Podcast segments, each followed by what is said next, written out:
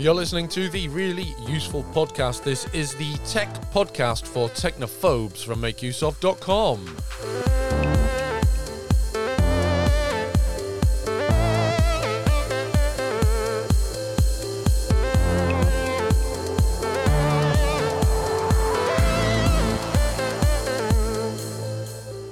Welcome to the show. I don't know about you, but I always dance to the theme tune, and I'm not a dancer. In fact, if anyone could see me, they would say, that is not a dancer.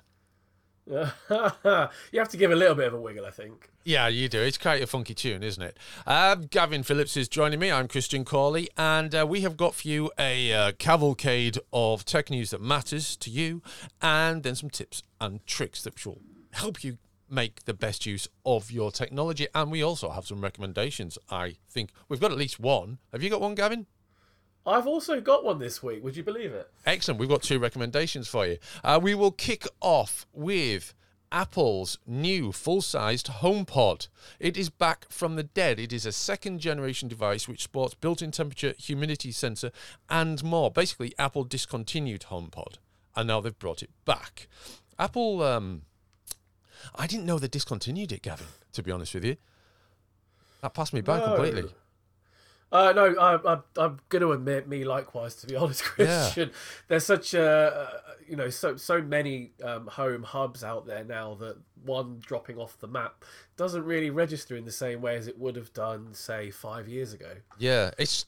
I mean, I wouldn't, I mean, you say five years ago, maybe ten years ago, I would never have imagined Apple would be a sort of a, uh, a home hub, sort of smart home integrated unit company. Um So, because there's, there's so many out there, but more recently, I mean, the fact that they had this, I, I really thought it was kind of like a premium thing. There was something I reviewed not long ago, a security system, which was touted to have integration with certain things, but actually didn't, um, or certainly the version we received didn't, and uh, the Apple Home Hub was one of them. So anyway, uh, they have announced the return of the second generation HomePod, uh, which looks almost identical to the original with a ma- mesh fabric exterior and backlit touch surface on the top. And it's uh, powered by the S seven chip, which you find in Apple Watch models, and offers the same ultra-wideband technology as found in the HomePod Mini. Um, It does lots of things. It has a built-in temperature and humidity sensor. It integrates with uh, smart home things for you to control them. Um, and generally, it's, it's, I mean, if, if you have an Apple computer or a smartphone or uh, uh, or, or a phone, obviously, um, or, or watch, you might feel this is the better option for you. Um, it was discontinued, the original one, for a number of reasons, including the high price. This one is two hundred ninety-nine dollars. Now, I wouldn't say that's a low price for a home hub, is it? No, but I think it's more akin to to what you expect to pay for home hubs these days that are more integrated with other smart home technology. And I think that's one of the key features to point out here is Apple have been somewhat un-Apple-like, and they've actually included the Matter smart home yeah. standard that was launched at the end of twenty twenty-two.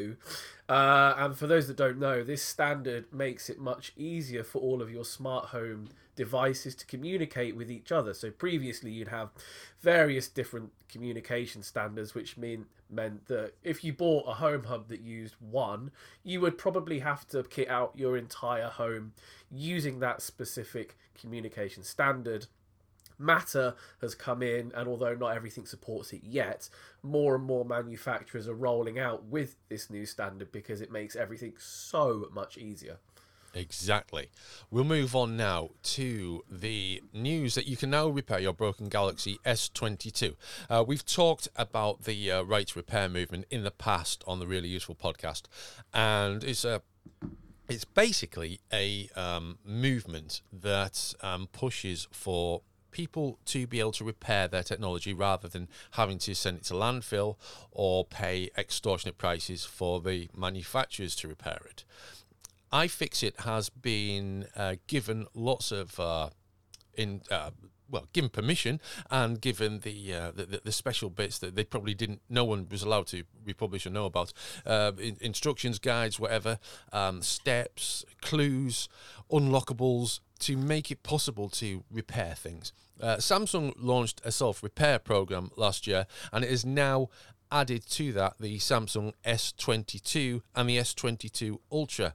Um, I mean, it's not cheap, though. As with other phones, including Samsung's self-repair program, you can replace three parts of a Galaxy S twenty-two. The screen, which includes the mid-frame and battery, which is one hundred sixty dollars, or one hundred eighty-three dollars for the S twenty-two Plus, or two hundred thirty-three dollars for the S twenty-two Ultra. Um, wow. The charging port costs sixty dollars, and the back glass costs sixty dollars as well. I mean, looking at those prices, you can kind of get a clue as to why maybe Samsung was quite willing to join the uh, self-repair program. Absolutely, God. Uh, instead of people Ooh. RMAing their phones, they were like, "Oh, you guys just just have a little go at it yourselves, and then see what happens." Yeah. Oh, look, our profits have gone up. Yeah. Oh, how you did cynic. That happen? God. Yes. Um, so, I mean, I mean, those are expensive. It's not unusual for um, displays to cost a lot of money. Uh, especially these days. I remember uh, oh, there was a phone I replaced the display on with third-party equipment uh, many years ago, and the third-party uh, display was substandard. So what happened? This was in this was a H T C H D seven or H D two, one or the other, and the new screen basically got hot. Oh wow. Yeah, um, so I had to get another screen, which, I mean, all in all, I probably spent one hundred pounds on those two displays. One was like thirty, the other one was like seventy, the one that worked was like seventy.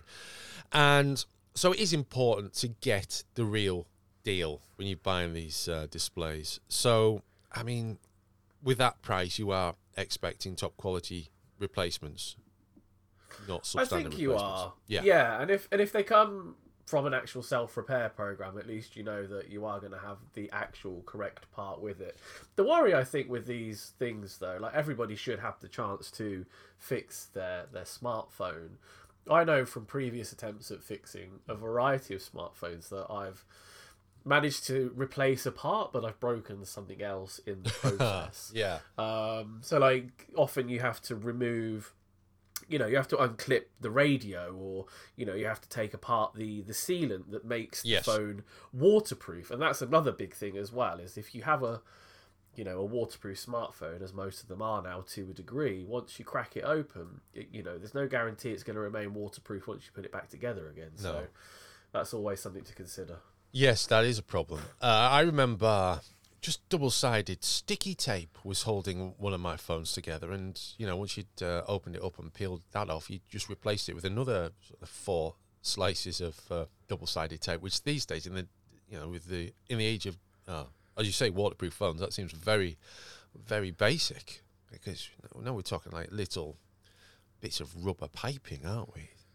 Yeah, like full-blown gaskets around yeah. the entire edge, and then within internal features have them as well, you know. So, and once you take them off, I know on iFixit they do have replacement guides for these specific things because it's a big part of it. But the actual reality of it is, uh, unless you have sometimes the proper glue or, you know, the rubber gasket fits on perfectly again, I don't know, I wouldn't be trying to drop my, my phone in a in a bowl of water anytime soon, that's for sure. That reminds me of that review I did for a uh, a rugged phone a few few months ago, which I dropped into a bucket of water. But uh, let's move on. Gavin, what was your first music player? I had um, the original Discman. Um, yeah, which was really cool. But uh, and although part of the technology was obviously that it wouldn't skip when you were walking... definitely definitely did uh but I absolutely loved it. It was great, you know, and it was the first time for me that I could, you know, pop a disc in and walk around with it, and you could actually go down to the local music shop or H M V or whatever it was at the time, and you know, browsing music was was was good fun. Uh, yeah. What about yourself? Um well, do you know what, I've got a Discman in here somewhere, um but my first thing was a a kind of a A cassette player with some, uh, you know, a uh, Sony Walkman style cassette player, but a, a lot cheaper, and with some really uncomfortable headphones with orange foam on them. And that, those little metal straps that go across the head, they were horrible. Especially if oh, you fell God. asleep wearing them and you woke up with like a cauliflower ear. Um, it, it wasn't a Sony Walkman because they were too expensive uh, for, for the likes of us. But uh, the Sony Walkman is back, incredibly. And it looks amazing, I have to say. I'm really impressed with it. I, I you know, music's been going in a strange direction lately, hasn't it? We've been going back towards more tangible uh, formats. And now we've got the Sony Walkman N W A three oh six, which is designed with thirty-six hours of battery life, which is pretty cool, isn't it?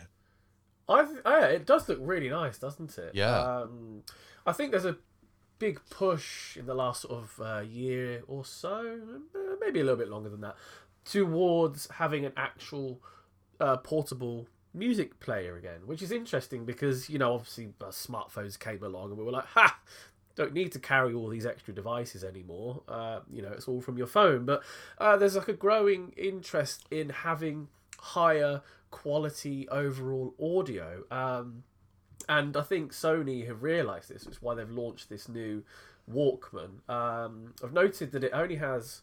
It only has sixteen-bit audio, uh, and if you really wanted like a full high-res audio experience, you'd go for something probably with twenty-four-bit or, or thirty-two-bit um, to get full high-res audio. But with that in mind, it's still going to sound a lot, lot better than basically anything your smartphone can produce, even if you're using one of the high-res Bluetooth audio codecs that you can get on, on Android, and uh, Apple has its own version as well.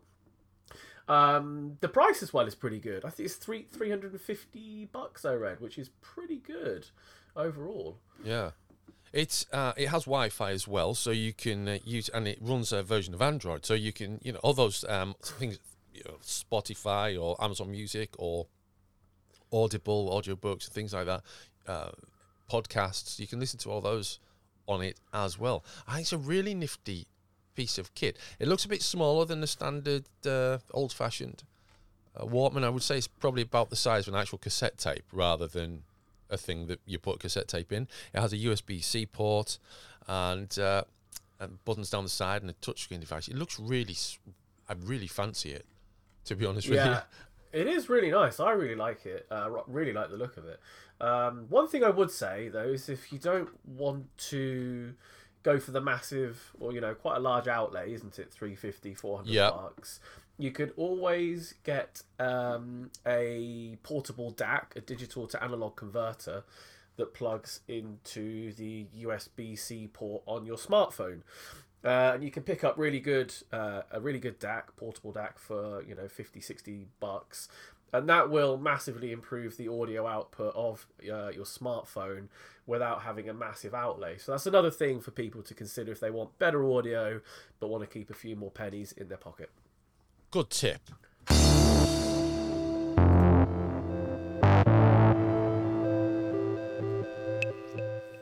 Now, our Make Use Of colleague and our really useful podcast colleague, Ben Stegner, uh, recently, I say recently, it was a few months ago, but uh, we'll go, go, bear with me, um, compiled a list of the must-have Windows apps and software for any new P C. Regular listeners will know that I use Linux. Uh, Gavin is a Windows user, but back behind me in the uh, house is a Windows P C that my family use, or a Windows laptop that my family use. So I thought it'd be interesting to uh, go through this list and uh, kind of uh, judge the uh, entries and decide whether we agree with them or not, Gavin. I feel like we're going to get judged hard, uh, us uh, us Windows users. Well, no, I'm going. I'm going to approach this purely from the viewpoint of someone who needs to install software for his wife and children on the family laptop. Well, that makes sense, yeah. And it's yep. uh, I've I've had a look through the list, and I think there's some good good choices on here. Yeah. Okay. So number one, internet browser Google Chrome. Now, My... Google Chrome's kind of ubiquitous, isn't it? Yeah, that's what I was going to say. I think, given how widespread it is now used, uh, and how much of uh, how much of the internet is built for use basically with Google Chrome, Uh, I mean, I wouldn't pigeonhole anyone into using it. There are good alternatives, Firefox or, or what have you. But uh, for an out-of-box easy experience, probably the best. Well, Google Chrome is um, based on a uh, browser called Chromium, which Microsoft Edge is also based on, and various other uh, browsers that you probably have or maybe haven't heard of. Firefox isn't.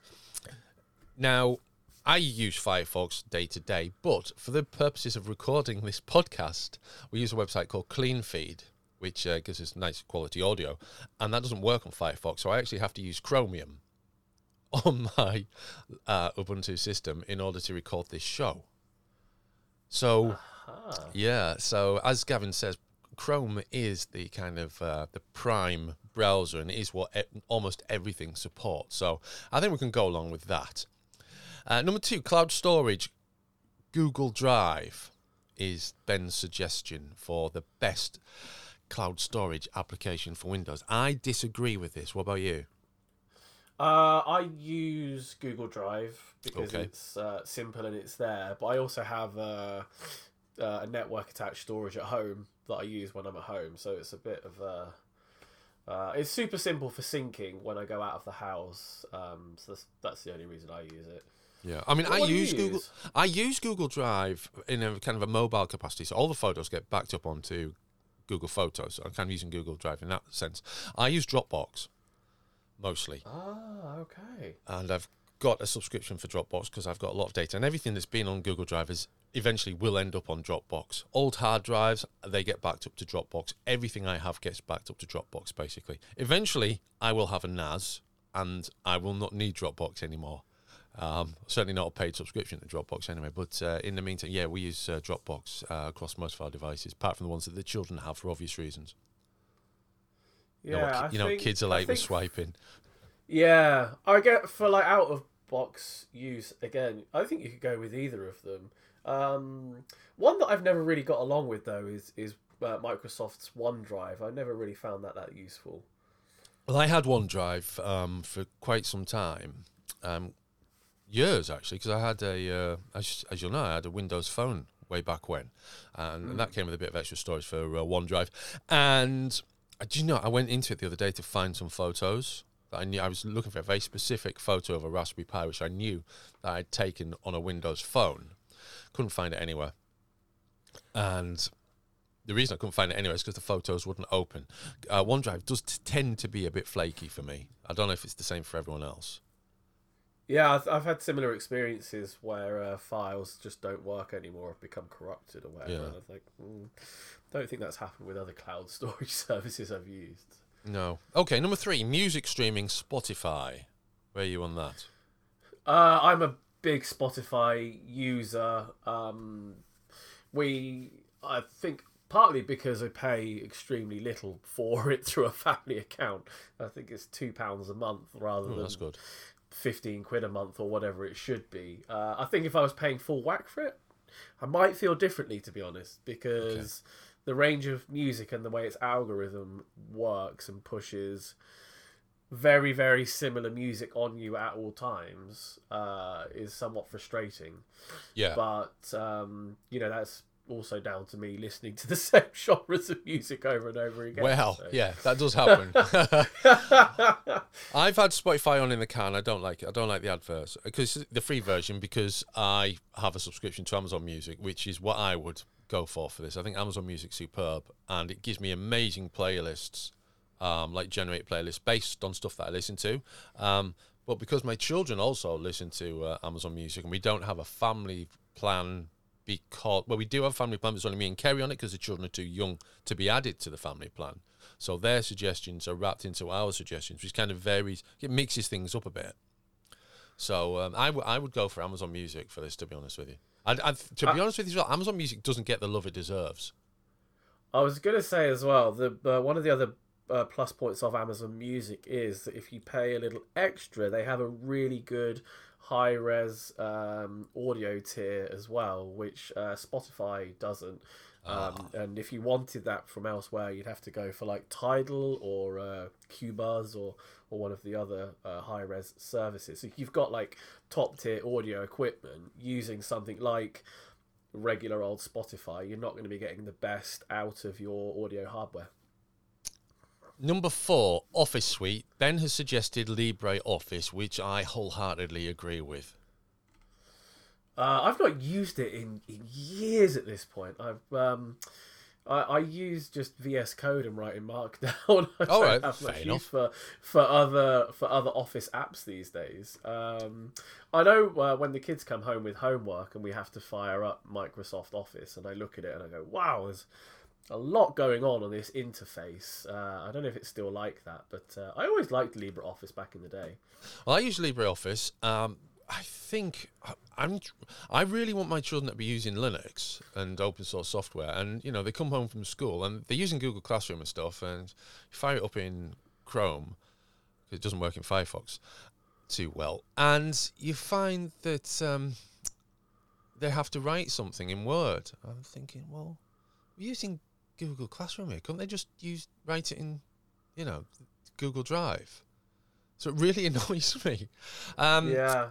Uh, but uh, yeah, I use LibreOffice. I have I've I installed LibreOffice on this computer many years ago, and I'm still using the same installation. I installed it more recently on my uh, my, my more portable laptop with a better battery, and I accidentally I didn't know this at the time. It has multiple interfaces, so you can reach you can have different skins. So you can have one that looks more like traditional Word or traditional Office apps. You can have one that looks more like the current Office apps with the, the ribbon toolbar as well. Yeah, yeah. So that's kind of useful if you're used to one or the other. So yeah, LibreOffice, definitely. Uh, more people should be using LibreOffice, I think. Uh, we we get we, we shouldn't need to be paying for Office software now. It's madness. When there are so many good alternatives, yeah, yeah. it doesn't it yeah, doesn't yeah. make sense, does it? Uh, number five, Ben has suggested image editor paint dot net. Uh, I have used paint dot net extensively over the years. I can't think of a better, more flexible tool that is just, it's not quite PowerPoint because, uh, beg your pardon, don't mean PowerPoint, I mean Photoshop. It's not quite Photoshop level because you don't need those things in it, but it does everything sort of up to the Photoshop level, and it's absolutely perfect for everything from resizing to cropping to recoloring to fixing. It's excellent. What do you think? Yeah, totally. I use it for all for all my image editing for the same reasons. I don't need the advanced stuff that comes with uh, an actual Photoshop subscription, and it has a really extensive array of uh, user-created third-party add-ons and extensions yes. as well. So um, you can get loads and loads of extra features that you, that don't come with the standard installation, uh, and it even has a user-created Uh, content-aware fill. I don't know if you've ever tried that um, extension, but that's one of the things with Photoshop is, you know, you can erase part of an image and it will fill it in contextually from the surrounding pixels. Right. Uh, and, and the one on paint dot net is definitely not as good, but for very small jobs. So for a, for a really good example, actually, I took a photo recently when I was on a trip and realised that in one of the pictures, I'd obviously have dirt on the end of the lens and not realised.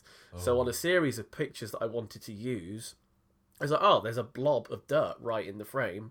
But the content-aware fill, you know, because it was a small area, just erased it and filled it in perfectly. So that's really handy.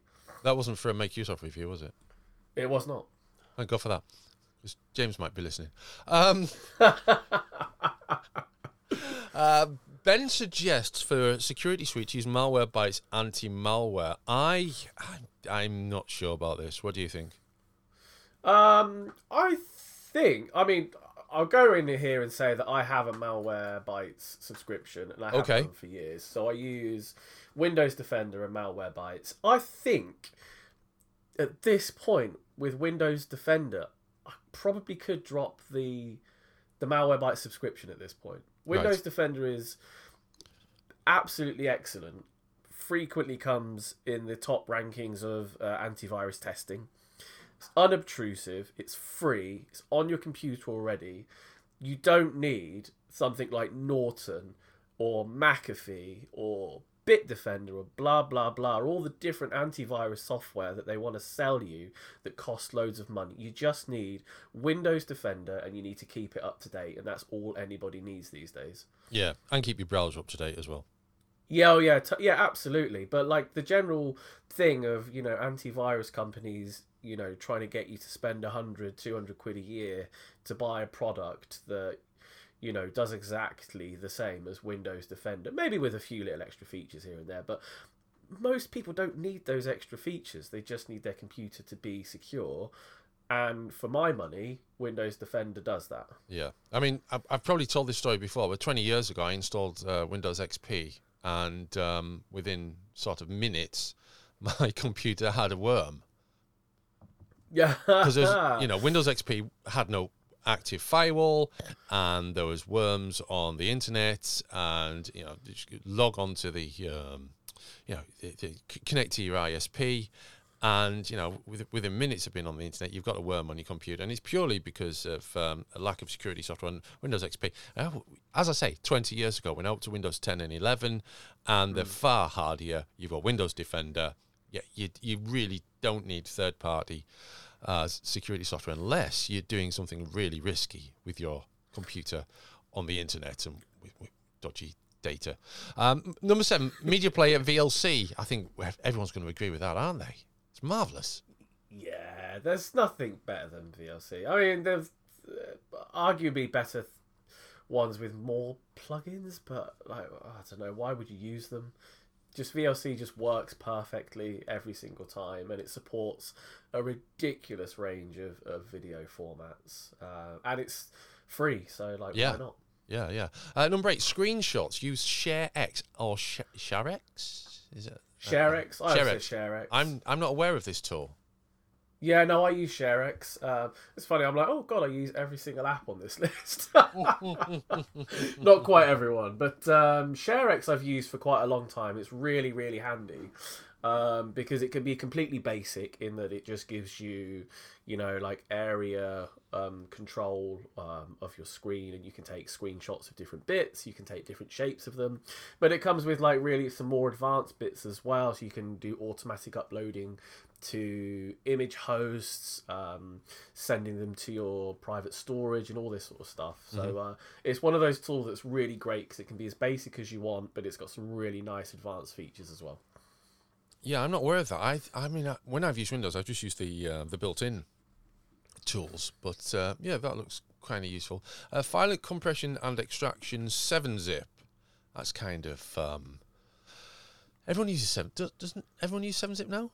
I know there's a few alternatives, obviously, but I think that's the one that uh, I think is... Some people use P zip, I think. Oh, right. Yeah, yeah. Which is like the go-to uh, alternative. So seven zip or P zip. But Windows is also now, be- well, much better than it used to be at extracting file archives than it used to be. Because yes, before, it is, yeah. I think, was it like Windows seven, Windows eight, eight point one? It would be a bit like... what on earth is this file? How do I possibly extract it? And now it actually comes with uh, built-in tools on Windows ten and Windows eleven. Yeah. Yeah, I think... I mean, there are... Obviously, there are alternatives, but I think seven zip's a good one, and it also it handles pretty much everything that you need to unzip. So...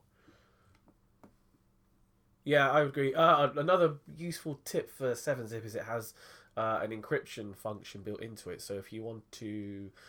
Um, encrypt some files in a hurry, you can throw them into seven zip, create a password, and they'll be locked up. It's quite handy. Okay, number ten, messaging. Ben suggests Rambox, which uh, accompanied in the article. We'll include the show notes in the uh, in the links. No, we'll include the links in the show notes.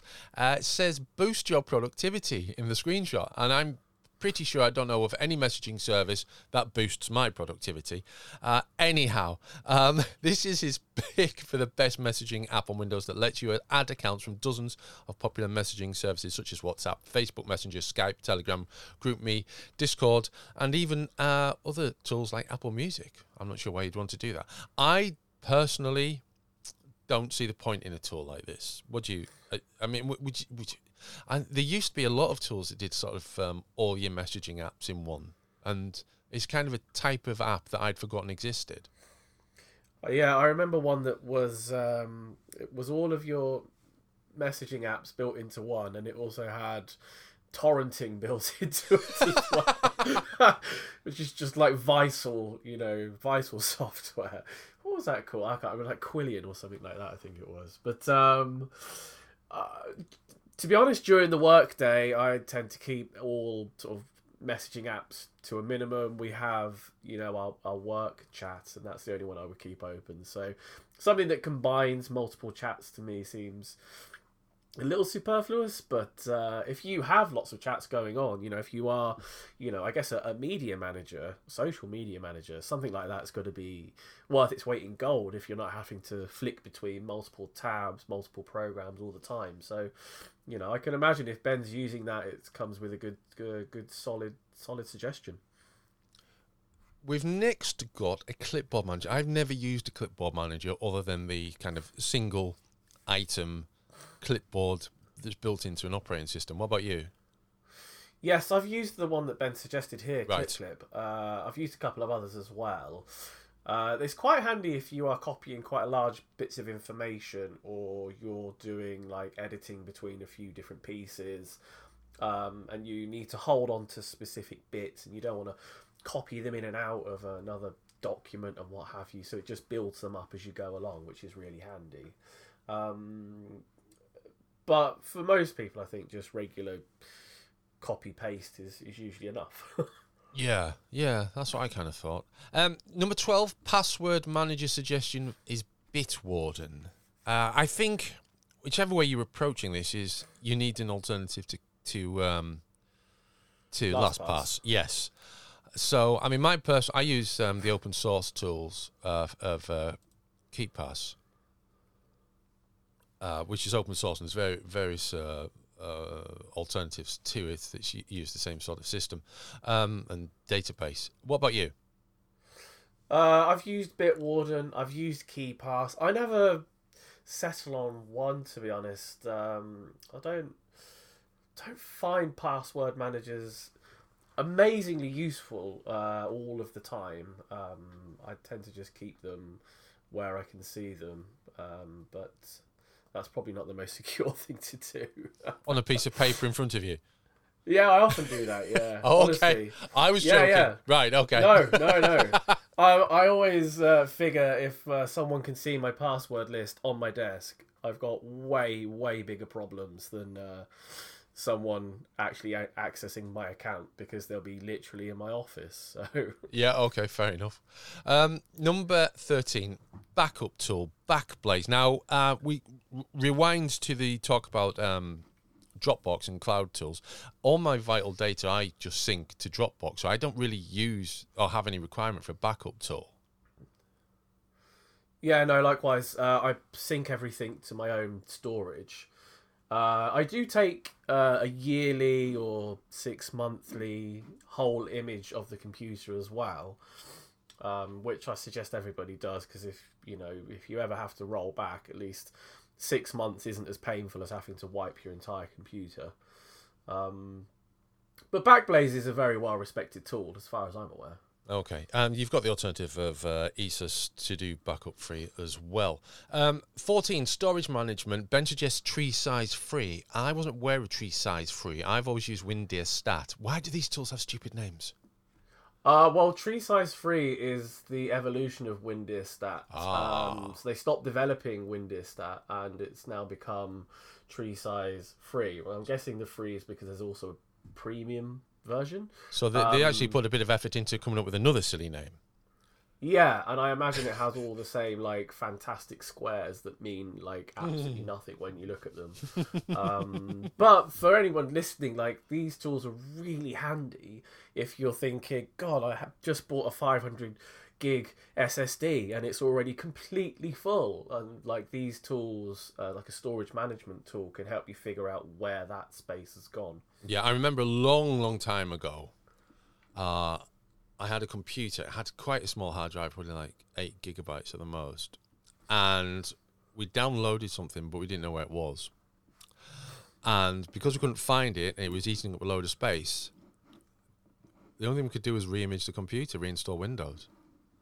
Oh, God. Because there's no tool like Tree Size three or Windir Stat or whatever to find it. I mean, there probably was a way of finding it in uh, DOS or in the command prompt, but I didn't know what it was. I'm, I'm going back like nineteen ninety-eight sort of time I'm flo- floating back to here. So my, my skills with the computer weren't that hot in those days. So uh, a tool like this would have been perfect to find out where that big chunk of uh, data was being eaten up. Uh, we'll finish with number fifteen, scripting auto hotkey. Now, this is a tool that not everyone will need, uh, but it lets you define your own commands and create uh, shortcuts and things. Do you use anything like this?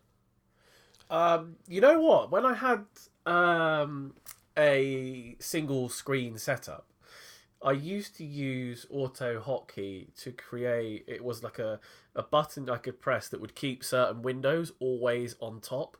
So when you know when you're working and you click a different window and it overrides the window that you were looking at, your browser, yeah. you know, pops over your word processor or whatever. And that used to drive me mad. I was like, I don't want you to do that.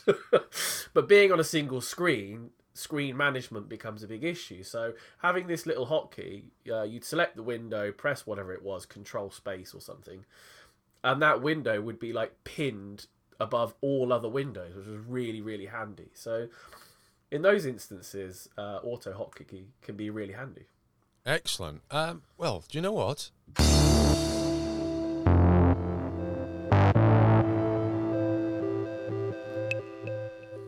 Those are a bunch of great apps that you can install on a Windows P C, or you might consider some of the alternatives that we've suggested. We're going to move on now to our recommendations. Uh, who's going first, Gavin? Uh, I can go first if you want. Go on then. Yeah, I'm ready for it. So oh. this week, uh, I've got a game, um, and it's a remake of a really, really old game. So the game is called Championship Soccer, and it's like a top-down um, football game that I guess uh, in terms of its visual style is similar to Sensible Soccer, right? Um, but you take control of uh, one player and you guide them through their career. Uh, so the remake of it, um, they've they've brought it back to life in the last few years, and people are you know adding bits of code to it and stuff. Um, but I just found it's like a really like in-depth um, football game that you don't really get these days to the same degree as you know you, if you play FIFA, your player career is is over in in a blip. Well, this takes you from the age of sixteen all the way through to being the manager of the club in the future as well, right? Um uh, all the players and stuff are made up. You can tweak all of the text files in the game to add proper football team names and all that sort of stuff. Uh, but it's a, a bit of work to do that. Um, there's a relatively active Discord, although it only has, you know, like thirty or forty people on it. um, and it's a bit of a niche game, but it's completely free. Um, it's quite addictive fun in that the seasons roll by quite fast and you can get a bit of momentum going. Um, but you're not, you know, your player isn't guaranteed to start a game either. So in the first bit, you choose, you know, you start off as a as a young sixteen-year-old getting into the game for the first time. And it might take you uh, fifteen to twenty minutes to even get into your first game because the manager's not picking you because you're not very good. Wow. Uh, and then if you're not very good in the game, you might not play again for another fifteen, twenty minutes or so. So um, you have to have a bit of patience with it. But yeah. uh, I really like it. It's a, you know, like I said, it's completely free. It's called uh, Championship Soccer Pro, uh, and, it, and it's worth a little look. This isn't my recommendation, but I've been playing a similar sort of a game on Steam called Super Arcade Football, which has a sort of Sensible Soccer sort of look to it, um, and you can just you can play one-off games, but it also has a story mode. I don't think I've played it. I maybe I played the demo. Um, yeah, it's quite good. It's, like, it's quite good. Yeah, yeah, it's quite good. Um, so yeah, so that's uh, Gavin's uh, recommendation. My recommendation, uh, you can uh, get more details on my recommendation from the link in the show notes, which will take you to the review of the Evercade E X P. Uh, uh, make use of. I'm just looking around for it. I can't find it. Hold on. No, I must have... Um, oh, it's here. It's here. It's here. It's here. It's here. It's, uh, I thought... I, d- I mean, you don't need... To, this isn't on video. I don't really need to be holding it. Um, however, I'm going to hold it, and I'm going to switch it on. So I got an Evercade E X P. I didn't get the Evercade E X P black version, the limited edition. I decided just to get the, um, the, the, the, the standard white version. This is a retro gaming handheld. Uh, it will play uh-huh. cartridges from Evercade. These are curated cartridges. Collections such as, bear with me, There's an Atari Lynx collection of games. There's actually two Atari Lynx collections, so games that you would have had on the Atari Lynx. You can hear it booting up there.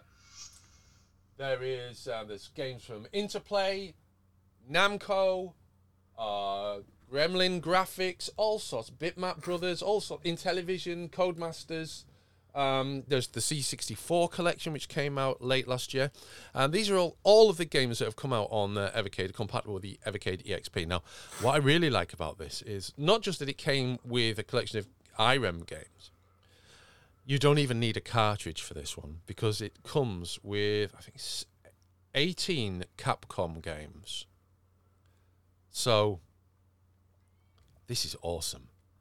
There's also hidden games that you can unlock, but I'm talking nineteen forty-two, nineteen forty-three, nineteen forty-four, Bionic Commander, Commando, um, oh, Captain Commando, Final Fight, Breath of Fire, Forgotten Worlds, Ghouls and Ghosts, one of my favourite arcade games of all time, Legendary Wings, Mega Man, Strider, another of my favourite arcade games of all time, um, Street Fighter three, Mega Man X, Mega Man two, Vulgus, um, Wolf of the Battlefield Mercs. This, these come built in. You got eighteen games without even having to buy a cartridge, and it comes with a cartridge. It is, and it also has uh, H D M I out, so you can connect it to your T V. It has a Tate mode, so you can turn, flip it round, use it uh, vertically for games like nineteen forty-two that, that were released with a vertical display. Oh, it is so good! It is oh, like yeah. the culmination of both previous Evercades. It's really, really good. Um, I'm really, really impressed with it. So that's my recommendation. Get one of those if you like retro gaming. Uh, that brings us to the end of this week's Really Useful Podcast. Uh, Gavin and myself will be back next week. Everything we've talked about you'll find in the show notes. And if you know someone who will find our list of Windows apps useful, share it with them. And if you've got any ideas for us, uh, anything we could include in the show in future, let us know. Uh, we will be back next time. Until then, it's goodbye.